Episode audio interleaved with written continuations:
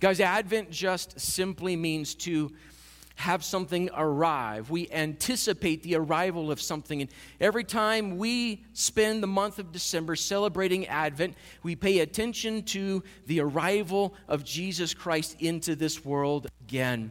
And we have, through this month, been paying attention to the coming of Jesus Christ as this restoration project. God restoring the things in this world that are broken. We've been using this line from the hymn that at the birth of Jesus Christ, there is a thrill of hope, and the weary world rejoices. I absolutely love that line. The thoughts that are contained inside of that. That with the birth of Jesus on that first Christmas day, there's a thrill of hope. Finally, the Messiah has come. This project of God's has begun, and the weary world rejoices. What is broken what is laboring underneath our sin for centuries is beginning to rejoice in the coming of Jesus Christ and all the things that that means. It's so important to us, guys, that for centuries the church has celebrated this Advent season, recognizing how important the coming of Jesus Christ into this world really is, how pivotal that moment still is. And we recognize when we celebrate this that God is at work fixing the things that we know need fixing, but we know we can't fix. Does that make sense? This world is constantly at work trying to put itself back together again. One more scheme, one more politician, one more educational way of raising our children. We get all of this fixed, and it never happens because we can't fix it. But this represents God fixing what we know needs to be done, but we know that we can't do. And this is so much of the story inside of Scripture itself. We go through the Old Testament, we recognize that the prophets of God in the Old Testament, they looked forward to it. They talked often of it. They eagerly anticipated and awaited the coming of Jesus Christ.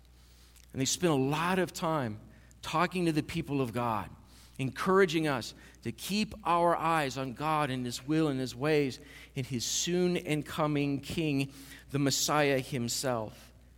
And it is to them the entrance of the kingdom of God into this world. And the way that they would talk about it in the Old Testament was absolutely beautiful. They would see the coming of the kingdom of God as rain that is falling on dry ground. They would see a living and breathing God coming into a world that is full of impotent idols. The prophets would say things like this You craft idols for yourselves that have eyes, but they can't see. They have lips, but they can't speak. They have hands, but they can't do anything. But this living, breathing, real God is entering into this world full of false idols. They would see it as justice coming into a world that is full of corruption. We read it a little bit this morning. They saw it as a prince of peace coming into the middle of our strife and our struggle. Life coming to conquer death, and as light that is shining in a land that knows nothing but darkness. Through the Old Testament, that movement makes its way through the words of the prophets. And then we read part of the story this morning that when the moment comes, these angels show up to these shepherds, these simple, humble shepherds on the side of a field taking care of their flock in the middle of the night, and they get this glorious explosion of this angelic chorus. It's absolutely incredible who the shepherds see and what they hear. And they hear the, the story of the birth of the Messiah, and to them, they know exactly what it means. So they go and do what the angels told them to do. They find Mary and Joseph and the baby in the manger, and they worship. Isn't that stunning? They know what they've heard, and they see a baby, and they worship him as their coming Messiah. To remind us of part of that story, and maybe you've already heard Linus tell you this this year, I don't know, but let's hear it again in Luke chapter 2. And in the same region, there were shepherds out in the field, keeping watch over their flock by night. And an angel of the Lord appeared to them, and the glory of the Lord shone around them, and they were filled with great fear. And the angel said to them, Fear not, for behold, I bring you good news of great joy that will be for all the people. For unto you is born this day in the city of David a Savior who is Christ the Lord. And this will be a sign for you. You will find a baby wrapped in swaddling clothes and lying in a manger. And suddenly there was with the angel a multitude of the heavenly host praising God and saying, Glory to God in the highest, and on earth peace among those with whom he is pleased. I continue to be stunned by just the sight of that moment and how God chooses to announce his birth to these shepherds with this angelic chorus. It's beautiful. It makes its way through the Old Testament. It's announced in stunning fashion to these shepherds in the New Testament. And the church has considered this so important that we continue to celebrate it every single year. It's part of our regular rhythm to pay attention to the coming of Jesus Christ, what it means to anticipate his coming, even still to come yet again, and to live for the glory of God. So at Advent, we reflect again on what it means for us to anticipate the coming of our Messiah, to wait for the hope of our salvation to come and to bring light into our world and our darkness. One of those Old Testament prophets who saw the coming of the Messiah about as clearly as any of those prophets did was the prophet Isaiah. And during his lifetime, while he is speaking and living and doing what he does, he, he sees clearly the darkness that exists amongst the people of God. It's the darkness of their own sin, their own rebellion against the will and the way of the Lord. And for them, it was also the darkness and the difficulty of actual real enemies who wanted to destroy them, uh, get rid of their nation. And so there was genuine fear and darkness among them then. And so Isaiah sees the need for light to come to the people of God from the outside. It's nothing that they can create from within, it has to be given to them by God Himself. So here's part of that story again in Isaiah chapter 9. He says this And the people who walked in darkness have seen a great light. Those who dwelt in a land of deep darkness, on them has light shined. You have multiplied the nation, and you have increased its joy. They rejoice before you as with joy at the harvest, as they are glad when they divide the spoil. Guys, the good news of Jesus Christ comes at the intersection of darkness and light. It's critical that we understand this intersection. If we do not believe that there is darkness either within us or in the world around us, then when the light shows up, we don't even know what it means. We don't know what it's for. If we don't recognize the darkness, the light can come and it won't make any sense to us. Or maybe what we feel and sense and know is the darkness and it's overwhelming, but we don't believe that the light is powerful enough to deal with the darkness. And that's not good news either. But people who live in a land of darkness, on them a light is shone, a light that is powerful enough to deal with all the darkness that there is. That's a stunning revelation of who Jesus Christ is. You see, guys, our lives, no matter how good we feel about them, they are spent in darkness relative to the light that Jesus Christ offers us. All of us long for meaning and purpose and rootedness and stability inside of our lives. Now, when we, or if we, reject God and His message, we don't suddenly stop hunting for meaning and purpose. We just now look for it in far more shallow places. The sun itself is shining, and if we reject the light of the sun, we run around with 60 watt bulbs believing that this is all that we need. But we find this in Jesus Christ as we do nowhere else. So Isaiah sees something beautiful. He sees a God of active love, proactive love, who steps into the darkness that we have created, the darkness that we suffer, This God actually goes to great lengths to enter that and show us his light. And guys, we can testify to this when the light dawns inside of the human heart, there is joy and there is treasure and there is reward. And guys, so often the greatest hindrance to this joy that Jesus Christ offers happens when we mistake our darkness for all the light we need. That's often the greatest hindrance between us and what Christ brings. Now, there was a man who said that he recognized this, and he realized that he was actually walking and talking with the light of God. It was one of Christ's disciples, the Apostle John. And he speaks of this walking and talking with the light who is Jesus Christ. And he is clear that he is the only light available for the human life, and that our souls are made whole because of Jesus. Here's part of what John says in 1 John chapter 1. This is the message that we have heard from him, Jesus Christ, and proclaimed to you that God is light. And in him there is no darkness at all.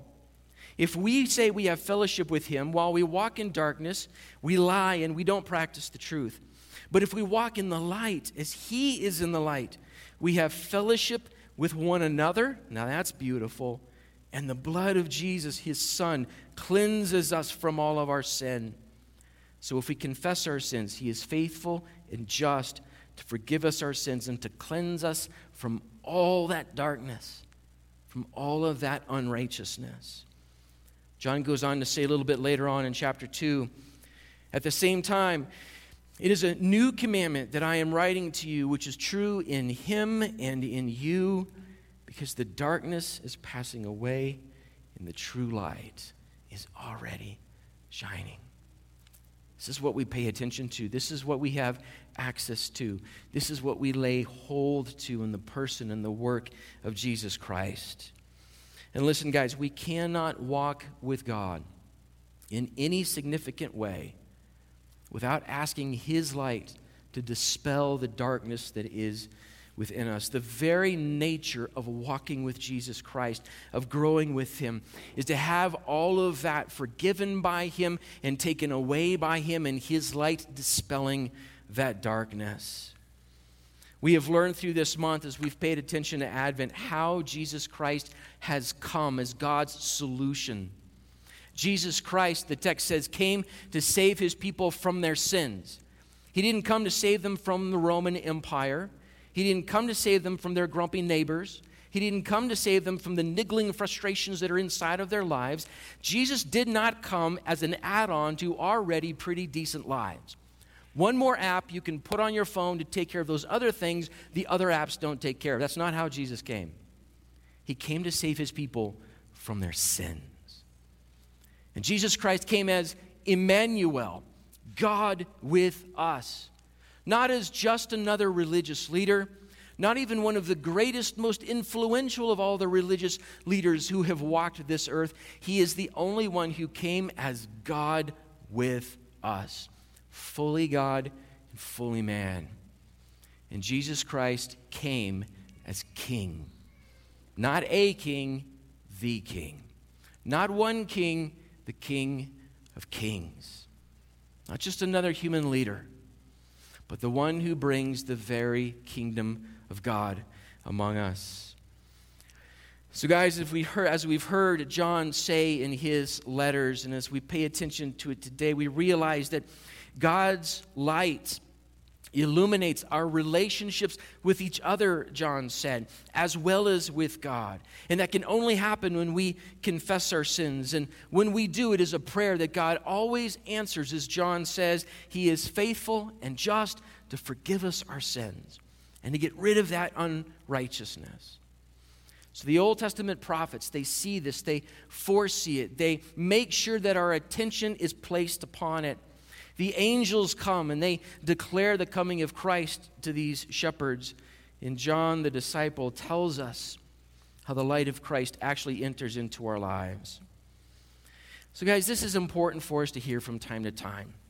And we need to make sure that when we pay attention to Scripture, when we gather together as the body of Christ, we hear this kind of thing every now and then.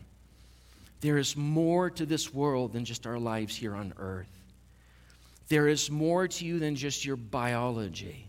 You are not just some sort of meat computer. You are body, soul, mind, and spirit. God created you in His image. You are an eternal creature who will survive death. There's more to this world than just the life that we live today.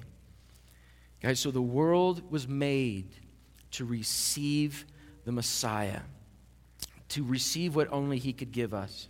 And I was made to need the Messiah. I need the birth of Jesus Christ. I need His advent into this life. C.S. Lewis is a wonderful Christian author. And in his book, Mere Christianity, he makes this wonderful case. He says that we were actually made for another world. And here's how he thinks through that. He says, Look, if you experience hunger, there is such a thing as food. If you experience thirst, then there is such a thing as water, something that will actually quench that thirst. And he says, If we have a need that goes too deep for this world to meet, then something outside of this world must meet it. So he says this If I find in myself a desire which no experience in this world can satisfy, the most probable explanation is that I was made for another world. This is how we are created by God.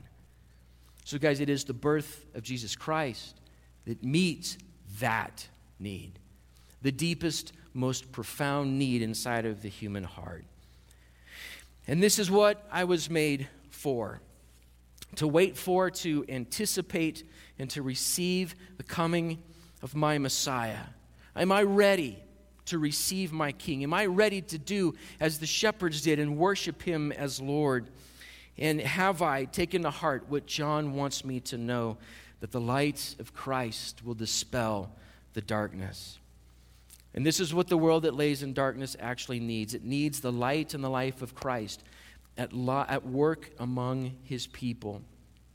It is really easy for us to spend a few minutes imagining how the world is broken.